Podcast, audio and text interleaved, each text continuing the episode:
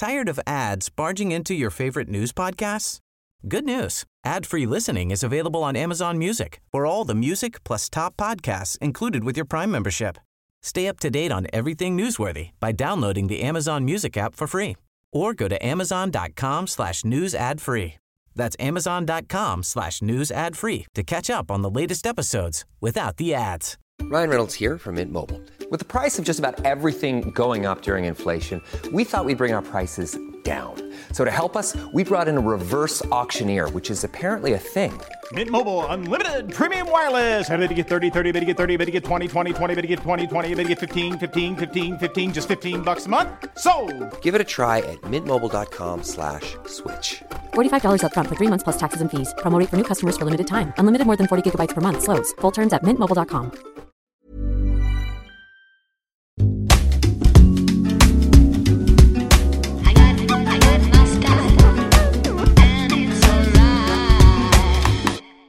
Du lyssnar på podcasten Atladottir och Bjurvald.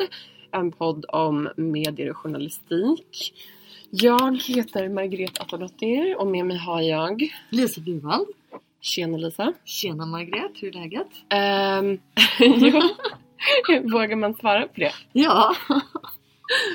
Men det är bra. Ehm, vi sitter ju och spelar in, inte i studio utan eh, on location Mhm. eh, som man säger. Mm. Eh, på Selma City Spa på Clarion Hotel. Ja, och vi blickar faktiskt rakt mot Schibstedhuset där vi annars brukar sitta och spela in. Ja. Från ett eh, så här, örnperspektiv här uppe. Jag har till och med på mig morgonrock och tofflor. Som en riktig spakvinna. Jag har inte på mig morgonrock och tofflor eh, vilket känns så pass eh, B att jag inte liksom går all in. Men Mm.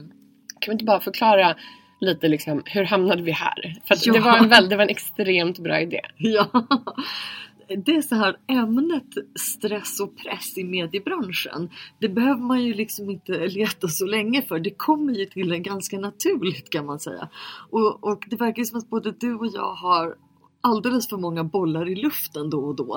Och även när vi inte har det så har vi väldigt många bollar i luften. Så det är ständigt grejer på gång. Så det här kom ju liksom som en, som en idé. Att varför inte göra vår hektiska vardag till ett tema? För det är ju, vi är ju liksom ingalunda ensamma om Nej. det här. Det känns som att alla i eh, mediebranschen, så här, alltså, det typ tillhör att gå runt och vara liksom en, en stressad individ. Mm. Ehm, men bara först innan vi, vi sätter igång och, och babblar om detta tema så eh, har ju vi en tävling. Ja! För vår först, allra första tävling eh, till eh, våra lyssnare. Mm.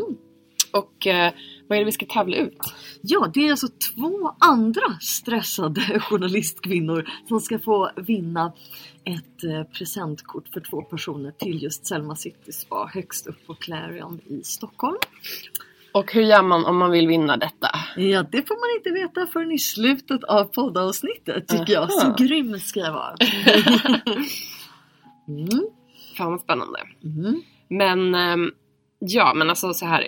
Eh, när eh, vi pratade om den här idén att så här, okej vi, vi kör det här temat med stress och press asbra och vi, vi unnar oss att göra det på, på ett spa för det, det skulle liksom vi behöva. Ja. Men, om, men såklart så blev ju det här bara extremt mycket stressigare. Ja, det är, det är verkligen något så roligt för det är så typiskt tycker jag för yrket. Jag tänker bara, hur ska det funka med mikrofoner? Hur ska vi komma dit? Då måste vi skynda oss att göra klart texter som vi ska ha fått in precis innan. Eh, och, och vi ska dra igång det här och ni hör kanske att det är ett härligt plinkande i bakgrunden. och det är sån här lugnande spa-musik. Man sitter ändå här eh, och är stressad. Och jag har ju, jag vet inte om du har varit med om det här, men man går på yoga för att varva ner Mm. eller något liknande. Och man fortfarande har lite stresspuls. Ja. Har du också varit med om det här att, att eh, man går på ett en timmas långt yogapass och man tycker efter en halvtimme, men gud kom igen då, vad Ja. segt det är. Kanske inte just yoga men jag känner igen så här, just att gå på spa är någonting som jag tror typ att jag hade liksom min första så här semi-spa-upplevelse. Alltså jag har aldrig varit på spa, alltså så här övernattningsgrej men jag har varit på så här dagspa bara för några år sedan och alltså jag mådde verkligen inte bra av det. För då var det också så här tanken att man ska slappna av och eh, eh, jag kan liksom inte göra det riktigt. på beställning? Nej. Eller i allmänhet? Alltså i... ehm, i ehm, jo men jag kan väl slappna av så men just den här... Alltså att man är i den där miljön där man bara så här, nu ska man ha det så Ja. lugnt och skönt. Så, så blir det liksom tvärtom. Då sitter man och så här irriterar sig över att man inte har täckning på mobilen eller vad, Mm. vad det nu kan vara. Precis. Så ehm, nej men jag vet inte. Det, det, det är Men- svårt. Ja, och det här är ju liksom en slags sjukdom. Jag tycker det är så intressant att kolla på olika åldrar av journalister. Nu generaliserar jag hej vilt. Men de som kommer ut och är i 20-årsåldern, eh, liksom ännu yngre, kanske början av 20-årsåldern. De ser det ju som en livsstil. Ja men det är coolt, det är stressigt, jag jobbar mot deadline. Ja det är inte klokt, jag sov ingenting, jag åkte iväg på reportageresa. Om man, om man eh, tar del av den här journalistmyten då har man kanske ännu inte förstått att du, vet, du, du är nu på väg att bränna ut dig och du gör det väldigt billigt och det är din arbetsgivare som vinner på det här, inte du. För du, du är fortfarande inne i liksom Ja. den, den kulten. Och sen så har du ju andra sidan spektrat de som är kanske snarare runt 50 där man ser hur många som helst som går in i väggen, som har bränt ut sig. Antingen öppna med det eller det är ganska underförstått. Man möter dem sen på en annan arbetsplats, de är på arbetsträning och eh, kan inte ha mail för att de blir stressade av att det kommer ett mail. Så de här otroligt varnande exemplen. Och och vi befinner oss båda någonstans mitt emellan. Mm. Inte de här kraschade rävarna och inte heller de här unga idealisterna med gnistrande ögon. Så jag känner nästan, vad ska, vad ska man göra för att inte bli en av de där man möter om, om 10-20 år som Alltså, skakar och knaprar piller? Nej men alltså för, för ehm, egen del så um, jag, jag känns som att jag har fått det här rådet från branschkollegor så många gånger om och tagit det kanske hälften av gångerna. Men att liksom ha någonting utanför jobbet som är ens eh, liv eh, lika mycket som ens yrke är. Det eh, hjälper ju extremt mycket. Alltså jag, nu är jag eh, men relativt så ny singel. Då har jag helt plötsligt så här, gått in igen i att jag bara så här, tackar jag till allt, alltså tar på mig alldeles för mycket. Ehm, och ja, men så här, går in i jobbet på ett helt så här alltså, överdrivet sätt. Och det leder ju, alltså det får ju vem som helst att bli så här, ja, men lite typ utmattad och utbränd och, och semi sönderstressad liksom. Men det är ju för att liksom, det, det är alltså verkligen typ det enda jag har i mitt liv. Ja, för jag ska annars säga att ett av de bästa råd jag har fått det är ju att du behöver inte tacka ja till allting. Mm. Och eh, jag började med att tacka nej någon gång för typ två år sedan när jag kom ut med en ny bok och det var väldigt stor efterfrågan, det var radio och tv och allt sånt. Och sen insåg jag att det här håller jag på med nu, mer än ett deltidsjobb och jag får ingenting betalt. Så jag har Mm. faktiskt pengarna. Och, eh, och alla de här som mejlar en och frågar om man ska komma och föreläsa och vi kan inte betala något men vi bjuder på en fika. Mm. Du vet, så här, kom och operera mitt knä, herr doktor, du får en bulle efteråt. Mm. Också den där ehm, bristande respekten mot journalister Mm. Har varit del av att jag verkligen tackar nej till jättemycket. Uh, panelsamtal, allting sånt. Om de inte kan erbjuda bra tid, inte alldeles för mycket förarbete och faktiskt erbjuda ett arvode. Men inte Och du det, har, det, har fan, det har verkligen minskat min stress. Det är nog det jag har gjort som jag, om jag ska rekommendera till någon att verkligen, verkligen börja ställa motkrav. Annars blir det som en liten trasa som fladdrar runt och, och till slut går du sönder. Men mm, är inte du rädd att liksom så här, för det, har- det har jag läst i flera så här, intervjuer med typ folk som har gått in i väggen typ att um, de inte så vågar tacka nej för att de är så rädda att de ska bli uh, så här, bortglömda, att uh, ja, men de ska hamna utanför och att så här, det, den rädslan, rädslan för det har liksom varit större än rädslan för att, att, att gå in i väggen. Ja men fast den stämmer inte för mig för att jag tycker att det är mycket skönare att till exempel sitta och, och skriva en bok än att vara ledarskribent. Det, jag eh, väljer medvetet bort många saker som är liksom högprofilerade. Mm. Eh, så jag, jag tänker inte så längre. Nej. Faktiskt. Det beror väl på liksom hur länge man har jobbat och vad du har för karriär. Menar, Jag min första krönika i Expressen och var kolumnist där när jag var 16. Och började ju i den änden, då är det inte lika liksom, häftigt eller attraktivt längre. Nej. Men jag förstår principen, absolut. Alltså, sen gör jag ju idiotgrejer som att liksom flyga och ta en föreläsning i, Oslo 24 timmar av sinnessjuk hets. Mm. Och då tycker man det är jättebra syfte och det är, det är jättebra arvode. Men, men, men sen så är du helt död i två, tre dagar efteråt. För att det är som att du har sprungit ett maratonlopp. Mm. Och där får man ju fortfarande tänka, är det verkligen värt det? Mm. Så att man, jag vet inte. Med åren man kanske måste ställa ännu högre krav, ännu mer pengar, ännu mer tid liksom. Ja, nej, men Jag jag, brukar, eller jag gör alltid det här misstaget. Nu är jag i en sån loop igen där jag alltså har så här sju dagars eh, veckor. Alltså Mm. att jag eh, utöver då mitt heltidsjobb med politiskt så typ tackar jag ja till att ja, men vara med i TV eller så här, hålla på med massa andra grejer när jag är ledig. Mm. Alltså när jag bör vara ledig. Mm. Och andra grejer, alltså jobbrelaterade Ja, grejer. För du ja. sitter ju i Nyhetsmorgon. Ja, exakt. Och jag har aldrig sett det för det är så jäkla tidigt på lördagar eller söndagar. Vilken tid är det? Alltså det är på lördagar och brukar vara typ så här 9.45 så så tidigt är det inte. Nej det är inte så okej. Jag Nej. fick för mig att det kanske var vid sju eller något. Men fortfarande måste du ju gå upp tidigt. Ja, alltså och, och vara typ, på plats och sminket och allt. dels förbereda sig ehm, då på fredag kväll och Mhm. liksom för mig, alltså folk är olika där men jag kan verkligen inte så här gå på en fest eh, om jag ska sitta i eh, sminket och vara i TV liksom på lördag morgon. Så jag är alltid hemma Mhm. fredagskvällarna och sover ehm, och förbereder mig och sen så är man ju i TV och grejen med just att, att eh, göra TV Mm.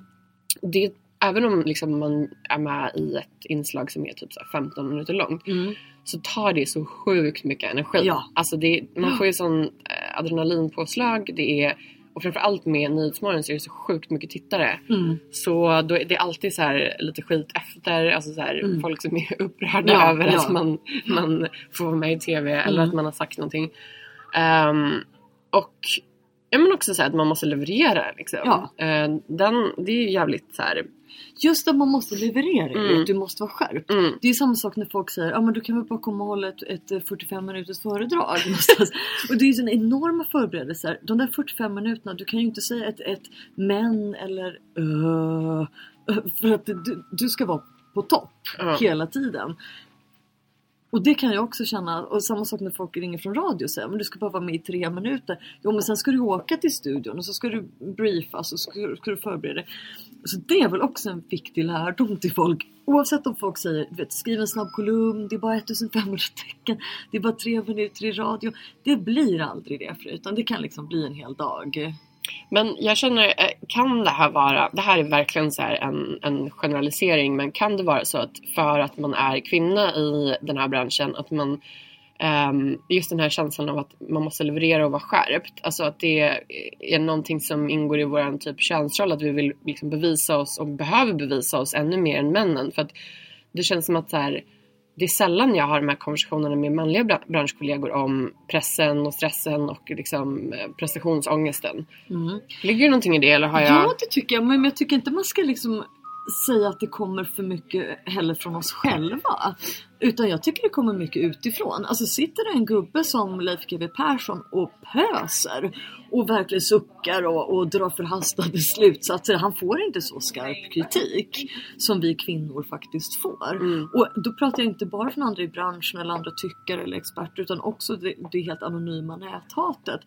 Eh, Så jag tror inte bara att det är att vi har sån press på oss själva. Vi vet också vad som händer. Men definitivt ja. Och sen är det väl också lite tacksamhet. Mm. Eh, Jag vet att det ofta är så till exempel att vill man ha en expert på extremhögern så eh, om man ringer mig och så kanske man ringer två andra män då handlar det om att då har man ändå fått ta plats i ett traditionellt manligt fora och då gäller det att göra bra ifrån sig så att man blir anlitad igen så att man inger respekt och trovärdighet. Mm. Så att ja, ja, ja absolut, det där finns i bakgrunden. Ja, nej, jag vet inte. Jag, jag bara känner så här, jag är inne i en sån ehm, känsla att jag är så jävla trött på ehm, hela den här, alltså att man ska alltid behöva känna sig så stressad Mm, hela tiden. mm, Alltså, kommer det aldrig vara en period av så här relativt lugn? Nej, det, nej, jag håller helt med dig. Och sen så tycker att det känns, det var ett väldigt bra tips att man ska göra någonting helt annorlunda. Mm. Visst, jag också på med sånt liksom kampsportresor, italienska kurser, god name it. Men, har du andra intressen? Alltså har du jag, har, hobbys? jag har väldigt många andra hobbys men problemet är att det, det absolut största som jag gör utanför det är att skriva på en ny bok, min fjärde bok. Men du ser, det Ja, gills inte. Nej, men det kan man ju tro. Men det är liksom ett helt annat jobb. Det är jag som sätter deadlines.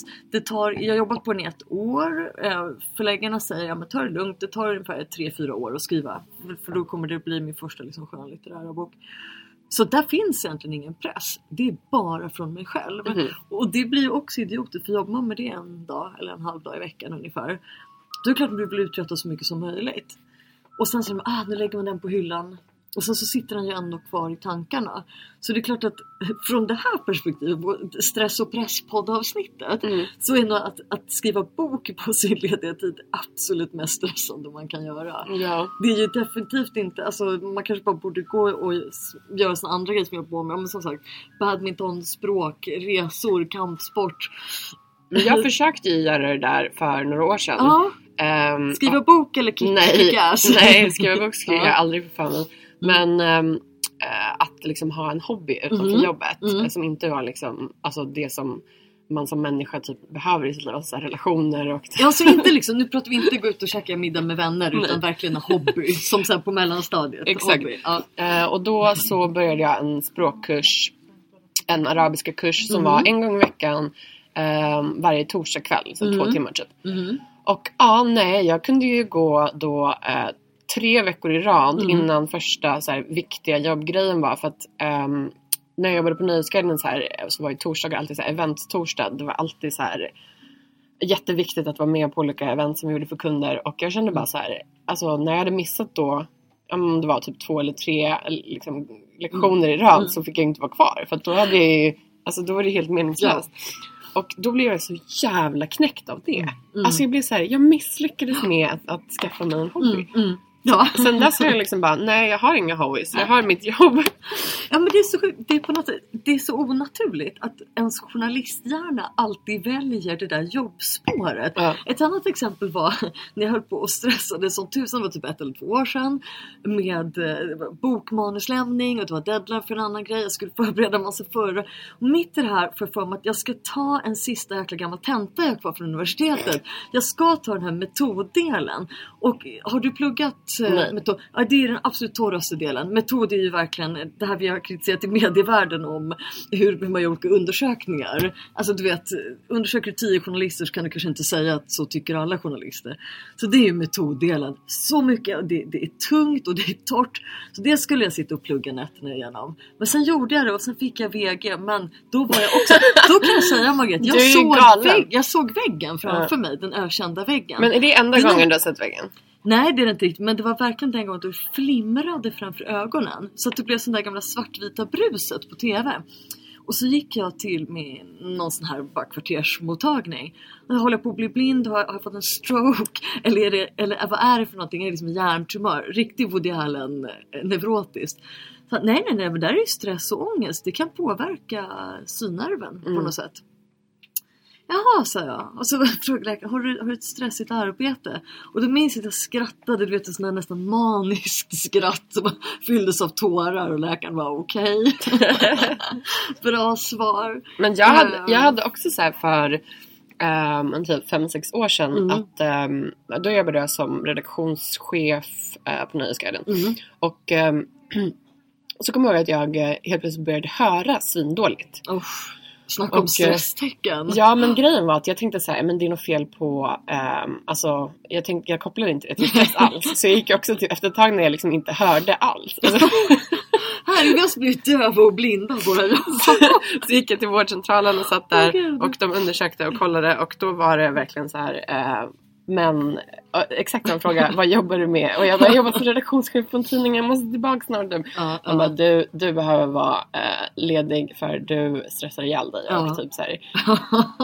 Ehm, men också att bara för typ ett halvår sedan så var det att jag hade, vi hade så jävla mycket på jobbet att jag så här helt plötsligt slutade äta. Åh gud, av glömska eller Ja, av alltså- hungerbrist eller bara? Nej men alltså eh, inte glömska men jag hann inte. Alltså Nej. jag hann inte äta frukost på morgonen. Mm. Eh, jag jobbade alltid in lunchen Mhm. och brukade eh, vad som tydligen kallas för i eh, IT-utvecklarkretsar för Mm. åt en aplunch. Vet du vad det är för något? Nej, absolut inte. Jag har bananer. Ja, alltså när man äter lunch ur jobbets eh, fruktkorg som alltid oh är bananer. God. Jag måste erkänna att jag en gång i veckan kör en aplunch. som alltid är bananer och Åh, äpplen. Och, åh. eh, så jag körde liksom, om jag åt så åt jag en aplunch och eh, sen så liksom mot kvällen så var det bara att alltså så här, ens fysiska skick var ju helt här, Men hur mådde du? Du måste ju fått här bristsymptom. Man började få såna vita fläckar på naglarna eller att du var trött eller mådde illa. Eller, Nej, men jag mådde ju skitdåligt och Ja. också tog eh, lite ledigt och åkte till mina föräldrar och då var det så här. Alltså det här är en klassiker inför varje semester som Mm. jag har haft senaste tio åren så när jag, alltså första dagen på semestern så bara tittar jag mig själv i spegeln och då har jag så här let myself go. Alltså, men du vet, alltså man bara shit, man är så blek, så Mm, mm, trött. mm, mm. eh, Har liksom dåligt så här, alltså näringsbrist, järnbrist, eh, så här, allt det där. Mm, mm, och, eh, eh, och sen så påbörjar man då en så här läkande process. Så är, Ja. man, så är man så här fit for fight när man Ja. är tillbaka på jobbet igen. Ja, jag känner igen det. Det var någon lokaltidning som tog en bild på mig när jag hade någon sån här tredje föreläsningen i rad eller något för några månader sedan. Och jag försöker le tappert och man ser liksom hur liksom mungiporna försöker dras uppåt. Hur ögonen är så tomma och matta och man är helt blå under ögonen. Och jag ser verkligen för jävlig ut. Och, och då har man ändå stått och sminkat sig. Mm. Men också någon sån där grej man, man tänker att eh, men man går upp klockan fem. Typisk grej man tackar ja till. Ja, låter väl bra. Gör något klockan nio. Ja. Jaha, men sen ska du åka tåg i två, tre timmar så du går upp 05. Mm. Det är natt för mig. Det är inte sunt. Nej. Ja, återigen ett exempel på när man tycker att något låter bra men man, man tänker inte på vad det egentligen för konsekvenser. Liksom. Vad gör det? Men du, jag tänker på en grej så här. Uppenbarligen så har både du och jag erfarenheter av att känna sig eh, sjukt stressad i Mm. vårt yrke. Men så tänker jag på så här, de polare som jag har som liksom jobbar med så här, klassiska så här, knegaryrken. Mm, liksom. mm. Eh, och så bara tänker jag, men herregud vilken lyx jag har det. Alltså jag behöver in, verkligen inte gå upp i ottan och stå och arbeta med kroppen i liksom 40 000 timmar.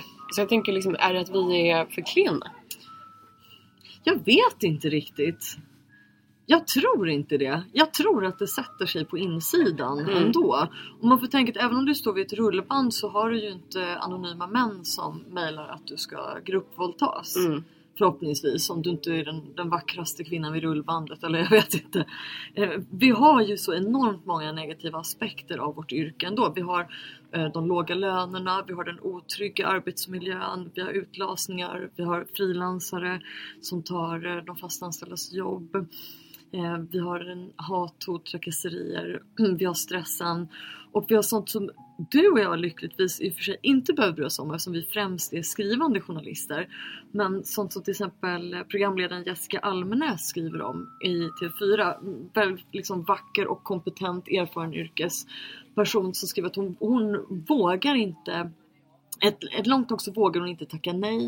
Hon hade en liten bebis hemma. Hon, hon kom in på akuten för att hon mådde så dåligt. Hon satt ändå och tänkte hur ska det här gå? Hur ska jag planera till fyra Nyhetsmorgon? Eh, och sen när de frågar henne vad ska du göra om tio år? Så har man ändå den här osäkerheten. Ja, det får man väl se kvinnor i vår bransch. Och det här är då inte en kvinna som är 70 år. Mm. Så, att, så att du och jag har ju ändå som sagt där, det är förhoppningsvis inte så många som hyr oss för våra utseenden. Mm. Så, så tänk på liksom de kvinnorna som runt 40 får börja tänka på om de är för gamla. Det är ju ännu mer absurt. Så nej, jag, jag tror inte att vi är överkänsliga. Jag tror att det är en jävligt tuff bransch det här. Men berätta mer om det här Jessica Almenäs. Har hon talat ut om någonting? Eller? Ja, de gjorde en helg, helgintervju med henne i, eh, i Resumé. Och eh, det står här, hon, under en period så arbetade hon på Nyhetsmorgon på vardagarna och gjorde två travsändningar på helgen och mitt under det här hade hon alltså en liten bebis. Mm. Hon, hon bara föll ihop mitt under ett möte, fick ont i hjärtat, trodde naturligtvis att hon hade drabbats av en hjärtinfarkt, kunde inte få luft. Åker in till akuten, får veta att det är en panikångestattack. Eh, doktorn uppmanar henne självklart att åka hem och vila. Det här är ju liksom kroppen som säger stopp. Och man skulle säga att även om det här var en panikångestattack så kan det ju såklart leda till riktiga hjärtproblem Mm. på sikt. Och det här har jag hört hur många som helst som har berättat om liknande. Eh, Jag har ju själv haft sån här oregelbunden hjärtrytm och trott att det var något fel med hjärtat men bara fått höra att det är typiskt stresssyndrom. Har du sån vila? Säger hon till, till intervjuaren i Resumé. Nej det enda jag kunde tänka på var att jag var tvungen att förbereda morgondagens Nyhetsmorgon. Mm. Och det är, ju, det är ju så typiskt att inte ens i ett sånt extremt fall Hey, I'm Ryan Reynolds. At Mint Mobile, we like to do the opposite of what Big Wireless does. They charge you a lot, we charge you a little. So naturally, when they announced they'd be raising their prices due to inflation, we decided to deflate our prices due to not hating you. That's right. We're cutting the price of Mint Unlimited from $30 a month to just $15 a month. Give it a try at mintmobile.com slash switch. $45 upfront for three months plus taxes and fees. Promo rate for new customers for limited time. Unlimited more than 40 gigabytes per month. Slows. Full terms at mintmobile.com. Tired of ads barging into your favorite news podcasts? Good news. Ad-free listening is available on Amazon Music for all the music plus top podcasts included with your Prime membership. Stay up to date on everything newsworthy by downloading the Amazon Music app for free or go to amazon.com slash news ad free. That's amazon.com slash news ad free to catch up on the latest episodes without the ads. Millions of people have lost weight with personalized plans from Noom, like Evan, who can't stand salads and still lost 50 pounds. Salads, generally, for most people, are the easy button, right? For me, that wasn't an option. I never really was a salad guy. That's just not who I am. But Noom worked for me. Get your personalized plan today at Noom.com. Real Noom user compensated to provide their story. In four weeks, the typical Noom user can expect to lose one to two pounds per week. Individual results may vary. Du, du vet, du ligger där, du har en liten, en liten bebis hemma. Du har hamnat där, du tror att du håller på att dö i en hjärtinfarkt. Ändå tänker du, hur fan ska det gå med morgondagens sändning? ja men det är ju, det är ju fruktansvärt att, att den typen av stress ska behöva, behöva ske. Och du har många fler exempel. Ja, men alltså, jag blev så himla tagen av en, eh, också en intervju i Resumé med eh, en tjej som heter Isabelle Boltenstern som har jobbat som sportjournalist på eh, bland annat Aftonbladet tidigare men nu senast eh, Viasat. Och hon, hon ehm, sjukskrev sig eh, från sitt jobb. Hon är jävligt ung, alltså jag vågar inte säga hur gammal hon är men 20 någonting. Så. Hon sjukskrev sig på grund av utbrändhet och ehm, eh, efter liksom en lång period av bara att så här, äntligen wow hon har fått ett drömjobb, jobba som hockey liksom, eh, reporter på Viasat. Det var bara så här, wow man, kan inte, man får inte nog typ. Så blev hon utbränd, jag läser lite ur intervjun. Eh, hon får frågan, hur var det att gå till en arbetsgivare och berätta att du var utbränd? Eh, då säger hon, det var jättejobbigt för jag ville inte tro på det. Jag tänkte att det är äldre som blir utbrända och jag hade ju bara varit yrke, yrkesverksam i två, tre år. Jag började undra om det var mig det var fel på. Var det jag som var av klent virke? Ehm, och hon, det här är så himla liksom läskigt. Hon berättade så här. ehm, att det var först när hon kom hem efter jobbet om kvällarna som det smällde till. Man orkar inte träffa någon, orkar inte laga mat, orkar inte borsta tänderna. Man sover på soffan för man orkar inte ta sig till sängen. Kände mig helt livlös och väntade bara på nästa arbetsdag. Ja, fruktansvärt. Och hon har ju då nu ehm, slutat på Viasat. Eh, Jag vet inte om det är på grund av eh, den här liksom, utbrändheten, jag hoppas inte. Men ehm, det känns väl som att så här, det där är också så en vanlig grej att man kommer, äntligen får man ehm, liksom, jobb som journalist och då kanske jobb som sportjournalist, en stor intresse. Och det är klart att man tar för sig då. Eh, men att det ute på redaktionerna finns liksom alldeles för mycket att göra, för få som ska göra det. Eh, och samtidigt den här liksom intäkts de här intäktskraven som bara gör att man, alltså även om man själv inte jobbar med att dra in pengar så känner man ju alltid det i, i, eh, i bakhuvudet liksom. Att så här, ja, men vi jobbar i en krisbransch, man kan inte så här, ta det lugnt en enda sekund. Exakt, exakt. Och nu kommer vi liksom till ett större problem här och det är väl egentligen arbetsgivarnas inställning. Alltså ibland känns det ju som att väldigt många unga i branschen körs sönder och sen kasseras. Och inte minst som det ser ut nu med bemanningsföretagen. Eh, där har jag träffat hur många som helst när jag suttit på större redaktioner som DN till exempel som berättar hur det tär på dem. Att sitta, du, har- du har en helt annan lön, du har en helt annan osäker ställning. En meter från dig sitter en annan person fast anställd och kan uppleva en helt annan trygghet. Det tär ju på dig både fysiskt och psykiskt. Du vet att du är tredje klassens journalist. Och det där är de unga som kommer in på sådana här platser och också eh, vikariat och du, har utlasningshotet hängandes över huvudet hela tiden. Men eh, det är lite intressant, jag blev intervjuad igår av en psykologistudent för en Mhm. ny undersökning som de håller på med på psykologiinstitutionen på Stockholms universitet om eh, hot mot kvinnliga journalister. Och då så kom vi just in på det här, eh, vad gör arbetsgivarna, vad får man för stöd? Mm. Ja, vad har du upplevt för stöd? Och då landade jag i det här att jag tror att det är väldigt många, precis som den här kvinnan Isabelle berättar, som särskilt unga som vågar säga något. Mm. Just man känner att man sitter inte bara på, på osäkra stolar, men det är också att man vill inte rikta uppmärksamhet till sig själv. Branschen är i kris. Folk är nere och rapporterar från kriget Syrien. Ska jag sitta här och, och, och gnälla om att någon gammal snuskgubbe mejlar mig nakenbilder? Men det är klart att också sånt, den typen av press sätter sig. Det är ju, det är ju trakasserier som Även om de behöver inte vara grova, behöver liksom inte vara dödshot eller våldtäktshot. Men det är också något som verkligen eh, sätter sig inom oss. Tror Det är jag. klart, alltså jag kan känna att så här, på gott och ont så har ju, eh, har ju liksom det som jag har jobbat med förändrat mig i grunden som person. Alltså jag är mycket, mycket mer ehm, liksom så här, paranoid ehm, och också så här, alltså man känner ju sig verkligen som allmängods eh, väldigt ofta. Alltså framförallt om man gör TV då och då, då är det ju verkligen så här, alltså alla har åsikt om ens utseende och hur man pratar, alltså det är ju typ vad jag får mest eh, feedback om att jag pratar som en fjortis. Ja, men det är ju jättesorgligt. Det, Ja. jag, det, det är inte klokt. Och jag förstår inte hur du klarar av att vara på Twitter. För jag är ju där men under medievärldens konto. Så jag både twittrar och läser andras liksom varje dag. Men det är ju det är ju som del av en redaktion. Jag kan ju bara tänka mig vad som skulle hända om man skulle gå ut där under eget namn. Alltså jag skulle ha så mycket men så farligt är det inte. Alltså man vänjer sig också, det är det. Ja, men det, är det så bra? För det var det den här unge psykologstudenten sa igår.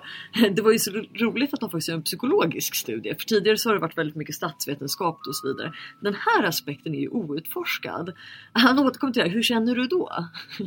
Ja, man bara, alltså, vad fan, sluta ja, analysera mig. Ja, men ja, man blir avtrubbad. Hur känner du om någon säger så? Ja, jag bryr mig inte. Till slut när jag hade gjort den här 40 minuter långa intervjun, då kände jag är det verkligen så? Mm. Är det så att vi, att vi inte bryr oss? Var går nu gränsen för att jag ska bry mig? Men det är klart man Ja, bryr sig. nej, jag vet inte. Jag börjar känna att jag bryr mig.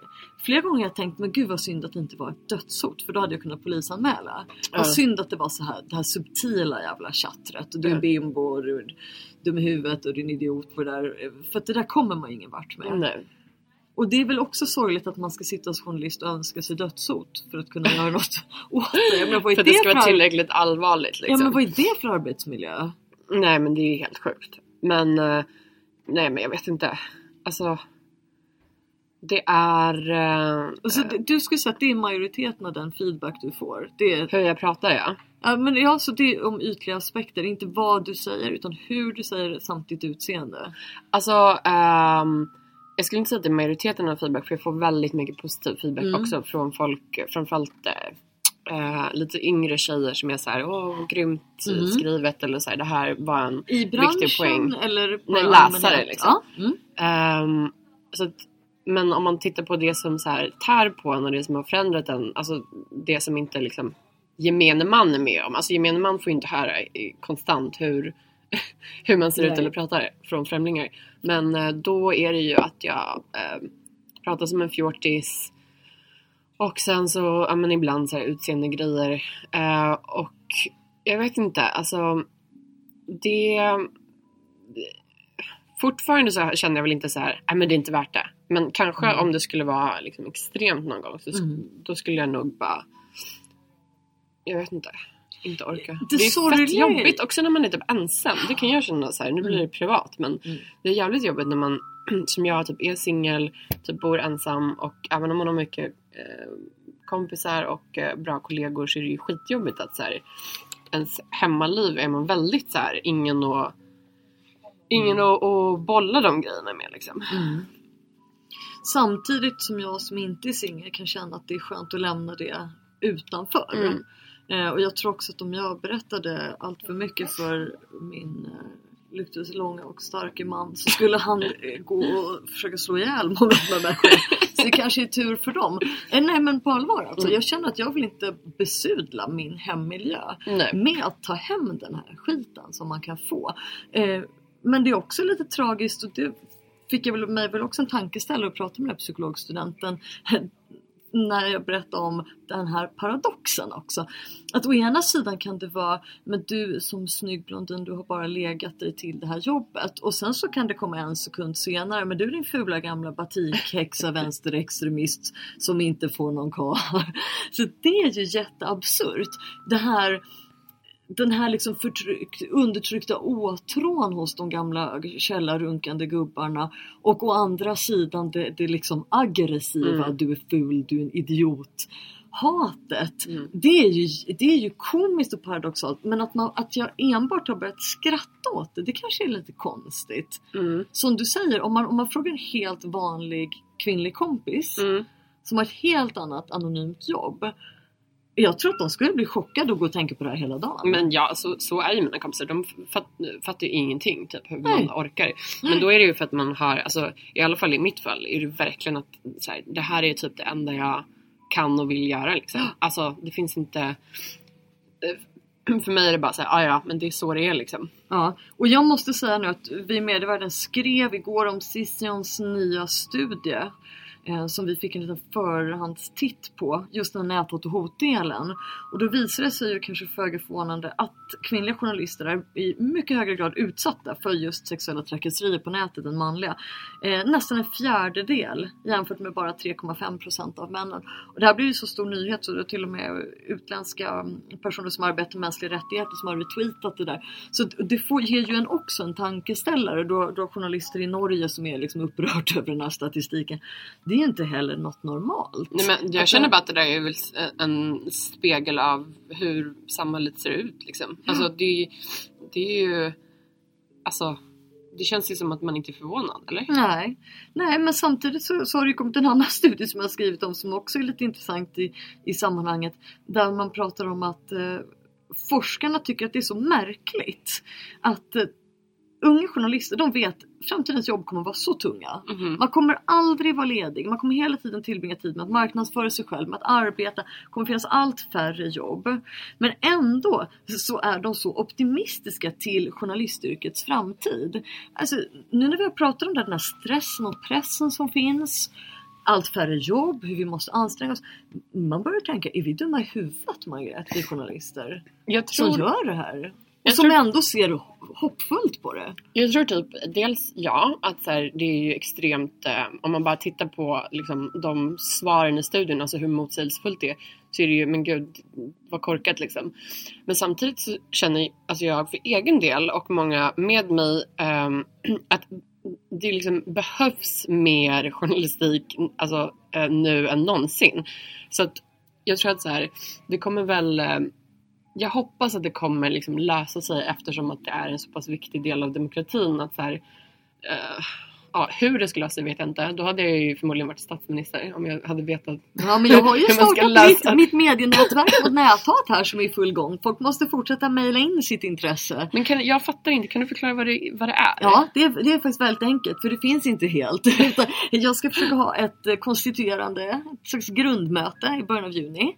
Och eh, jag vill att det ska vara ett journalistnätverk mot näthat och trakasserier. Ett helt oberoende nätverk som ska kunna påverka myndigheter som polis att ta det här hotet på större allvar. Och också få fler arbetsgivare att inse att det är ett arbetsmiljöproblem. Mm. För det är det. Det här är ingenting personligt. Det är ingenting eh, som händer i en annan sfär som vi kan skilja från den fysiska. Utan det är en del av vårt dagliga liv nu i journalistyrket. Och vi måste bli mycket tuffare. För ingen annan kan göra något åt det. Som Mm. vi har tjatat om tidigare. Vad var det nu? 96% av alla anmälningar om näthat läggs ner av polisen. Det är Och då är det inte bara, alltså, nej men då är det inte bara alltså, att du pratar Journalister. om journalister. Nej, då är det nej. verkligen att så här, Ja. jag blir bara orolig för så här, barn och ungdomar. Att de behöver växa upp i en sån miljö där liksom, man inte tar såna typer av trakasserier på allvar. Absolut, och där har du ju också föräldrar måste ha en större roll i det här, lärare och så vidare. Men i vår bransch så tycker jag att det behövs faktiskt journalistnätverk. Också för att det har gnällt så mycket. Jag vill inte vara den personen som sitter, och jag tror du sa det också i förra podden faktiskt, från Frilansdagen det var ju det du sa varför du startade den här podden. Man vill inte vara den som bara gnäller och pekar på en brist, eller hur? Man vill vara den som också gör någonting konkret. Vi har haft alla de här Uppdrag granskning avsnitten där kvinnor pratar om det. Du och jag pratar om de här senaste undersökningarna. Men låt oss då faktiskt göra någonting. Ja men alltså, och också det är väl lite så här ehm, lite så här störig så här liberal inställning att säga men det är väl bara gö- ta tag i det, det är bara göra det. Men jag tror att så här, just i, eh, för oss som ändå har den liksom, positionen och de, den makten som vi har i vår bransch, då är det ju ganska starkt att bara gnälla när man, när man har möjlighet att och, liksom göra eh, positiva förändringar. Ja, också för att det kan bli lite sensationalistiskt. Vi snackade ju om såna här rubbar förra avsnittet som här, titta, klicka här så får du se det mest skrämmande. Här är det mest förfärande. Och det blir också en grej. Här är Alexander Pascalido utsatt för ännu mer näthat. Och den här kvinnliga journalisten har minsann fått ta emot massa penisbilder. Det blir som att vi är kannibaler. Vi göder av våra egna och förvandlar dem. Det är en lite äcklig utveckling och det vill inte jag vara med i. Men Så, alltså, undrar- vi, vi, får se, vi får se vad som händer. Men, men på, i det, det minsta jag vill göra är ju att eh, göra flera upprop. Och, eh, och samla och eh, ställa konkreta krav på. Sen får vi se näthotsutredningen vad, det, vad den eh, förordar till exempel. Ja. Men, Men fortsättning det. följer om det. Och vet vi har redan snackat i typ 35-40 minuter va? Eller? Ja. Ja, nej inte riktigt. Något sånt. Ja. Nej men det finns ju hur många eh, kvinnliga journalister som helst att citera på, på den här fronten. Och man saknar ju fortfarande de manliga rösterna, eller gör man det? Är de bara inte lika utsatta? 3,5 procent säger den här studien. Vet du vad jag tror? Jag tror att det här är en sån klassisk könsrollsgrej att män inte män är rädda för, för att uttrycka känslor. För att det anses vara omanligt. Alltså det här, det här sker ju undermedvetet. Det säger inte att män, alltså de män som inte pratar om det är typ fega liksom. Men jag tror verkligen att det handlar mycket om det. Jag eh, känner ju att just för att jag är tjej och liksom har växt upp eh, som tjej i det här samhället så, här, ehm, så har jag så otroligt lätt att uttrycka mina känslor. Alltså jag säger liksom till direkt om jag, om jag tycker någonting är jobbigt eller ja men vi kan ju fan se- ses en gång i veckan och, och prata. Jag tror inte killar gör det på samma sätt.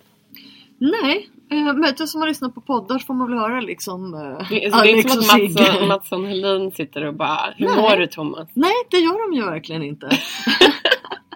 men, men, eh, nej, men för det där, det är precis som du säger, det, är- det är en klassisk grej i feministisk teori att känslor värderas eh, lägre än kalla analyser därför att det Ja. anses vara eh, ett typiskt kvinnligt och därmed lägre, att det har lägre värde. Visst. Så är det ju.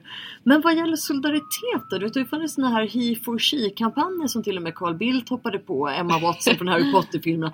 Där det handlade om ja, Russell Crowe, det är en massa kändisar som eh, som tog del av det där, att män faktiskt också ska vara med och bidra aktivt till ett samhälle utan sexuella trakasserier mot kvinnor och, och tjejer. Mm. Känner du solidaritet från männen i branschen när det gäller de här frågorna? Alltså ehm, både ja och nej. Jag tror Mm. att så här, eh, på min arbetsplats så känner jag mig så här 110% eh, säker och liksom att jag har eh, stöd och förståelse och så vidare. Liksom. Ehm, men om man tittar på det stora hela i branschen då är det ju fortfarande så här. Jag på riktigt, sen, sen sist jag typ skrev öppet om så här, sexuella trakasserier um, och då inte jobbmässigt men så här, på, liksom på stan typ. uh, så blev det sån jävla shitstorm. Typ bland annat Kalle Schulman anklagade mig för att ljuga och hitta på. Eh, så att Det är jag, ju lite groteskt man Eh, pratar ja, om egna Men det här var, det här var några år sedan så att det är väl bortglömt. Men jag, sen dess så, jag pallar inte, jag vågar En inte kvinnlig skriva om- journalist glömmer aldrig jag. Nej men Nej. eh, jag pallar inte, jag vågar inte, jag orkar inte bli anklagad för att ljuga. Eh, så att jag bara så här, pratar inte så mycket om det för egen del. Jag skriver gärna om, om liksom, de strukturella problemen, jag pratar gärna med andra och berättar deras historia. Men för min egen del, ja, alltså, jag tycker det är så jävla äckligt att bli anklagad för att liksom, man ljuger eller man överdriver och så vidare. När man verkligen inte gör det. Alltså tvärtom, typ underdriver. Absolut, absolut. Jag tycker jag skriver mycket mindre om det än vad man skulle kunna göra och uppmärksammar och svarar oftast inte på sådana här mejl och liknande. Men intressant är när man tittar på mediebranschens respons är ju att alla de här kvinnorna går ut på egen hand. Har du tänkt på det? Mm. Alltså från Anna Hedemo och Alexandra Pascalido i public service till de här senaste exemplen på sportjournalister, TV4. Det är ju ständigt, jag vet inte om det alltid är format resultatet, att det kanske kommer fram i porträtt och intervjuer av dem. Men det är ändå lite anmärkningsvärt att man så sällan hör och som journalist tar en kommentar av till exempel den ansvarige utgivaren eller chefredaktören som får säga att det här är oacceptabelt. Jag accepterar inte att mina kvinnliga anställda behandlas på det här sättet. Jag kommer inrätta en arbetsgrupp. Vi erbjuder det här och det här psykologstödet. Men det kanske också är upp till oss journalister att faktiskt tvinga ut de här svaren. Att varje gång vi gör en, förlåt lite hårt uttryckt, snyft intervju med någon utsatt kvinna. Att då direkt ringa upp hennes chef, oavsett om det är en man eller kvinna faktiskt. Men ofta är det ju, är det ju en man. Och Det är alltid det är en regel Ja, ja, in, in, in ja. life och i liksom den Ja. världen vi lever i. Alltså, ehm, det är alltid en man i slutändan som bestämmer. Även om en kvinna är chef så hon är chef som en man. För det tycker jag var väldigt eh, dåligt till exempel med Alexander Pascalid att man inte fick höra. Eh, att inte folk gick direkt på, men vad säger du om att din anställda behandlas så här? Och det är just det jag vill med det här medienätverket. Att det ska, ska bli en större medvetenhet om att arbetsgivare faktiskt förlorar på det här. Mm. För du vet om folk börjar gå in i väggen i 20-årsåldern som Isabel Bolt här, Herregud, det är ju inte direkt någon investering i arbetskraft om man Nej. ska se det cyniskt. Om folk börjar ramla av i den åldern och sen går in i väggen för gott vid 40-50. Mm. Jag menar det blir ju ett ekonomiskt problem i slutändan. Ja men verkligen. Så äh, Du, nej, vi ehm, måste avrunda. ja det måste vi för göra. att ehm, vi måste också eh, få i oss eh, näring. Ja just det, vi ska alltså inte ta en aplunch idag utan vi Nej. får tänka att ordentligt med mat. Sen har vi tänkt jobba järnet igen. Jajamän. Eh, vi ska väl bara avrunda med våra två standardinslag tycker jag. Yes. Vi har... Jag, Veckans medieman twittrar. ja, jag hittade en eh, Andreas Eriksson som är VD på Neo. Han skriver Bästa Neo Andreas. Ja, han skriver Tänk om vi skulle vara lika intresserade av varandra som vi är av andra världskriget. Ja, ja, jag tycker det var ganska tänkvärt apropå alla eh, Auschwitz-stormar och allting liknande. Du, menar du att du är en co-signare den här? Ja, jag, jag vet inte riktigt hur ironisk han är men det kom en mängd av eh, krigsrelaterade tweets. Så jag, jag tycker både att det är lite skojig och tänkvärd faktiskt. Hur mycket ska man blicka bakåt, hur mycket ska vi tänka på varandra. Men veckans rubrikord däremot, det är nog 100% komik. Jag har hittat här dunderpudlar. Eh, varifrån har du hittat den? Det är Aftonbladet. är det inte så att de till och med push, alltså det var från en pushnotis? Ja, det kan det ha varit. Det kan Eh, ha varit. Och då, eh, hur löd rubriken? Ja men det var ju att Åsa Romson hon dunderpudlar när det gäller hennes debattfadäser där. Du kommer ihåg att vi i början hade det här med smockan Mhm. eh, och vi har haft hunkjojkar och allting. Men det är kul hur, hur man alltid måste lägga till det här förstärkande ord. Och det blir liksom mer och mer kraftfullt. Det är inte bara en, en debattsmocka utan nu är det någon som dunderpudlar. eh, och, så det känns som att rubriksättarna blir riktigt så här Batman-tokiga. Det är så här pow, bam, smack. Så det får vi se om vi ska börja lära oss av det till den här podden. Men du, en sista grej innan vi käkar. Mm. Hur eh, vinner man eh, det här spa-besöket för två? Vad tycker du som poddens grundare? Jag tycker, eh, vi ska väl båda två vara jury, men jag tycker du får bestämma. Men jag, jag tycker att vi gör så här. Man mejlar till oss Mhm. eh, med en motivering till varför man eh, vill gå på spa. Mm. Slash behöver gå på spa. Ja. Eh, och sen så är du och jag enväldig jury Mm. och meddelar vinnare per mail och eh, så gör vi. Ja! Så mejla en kort motivering till Mhm. varför du vill ha ett spabesök på Selma City Spa för två.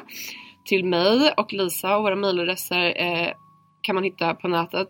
Eh, om man är journalist så hittar man ju det. Ja, och det måste du vara för det är enbart kvinnliga stressade journalister som vi har den här tävlingen om. Jajebus! Ja.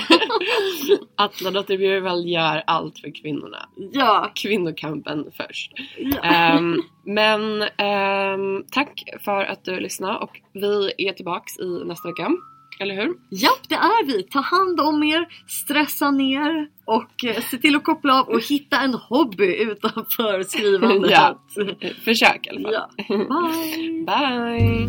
Bye! Tired of ads barging into your favorite news podcasts? Good news. Ad-free listening is available on Amazon Music for all the music plus top podcasts included with your Prime membership. Stay up to date on everything newsworthy by downloading the Amazon Music app for free or go to amazon.com slash news ad free. That's amazon.com slash news ad free to catch up on the latest episodes without the ads.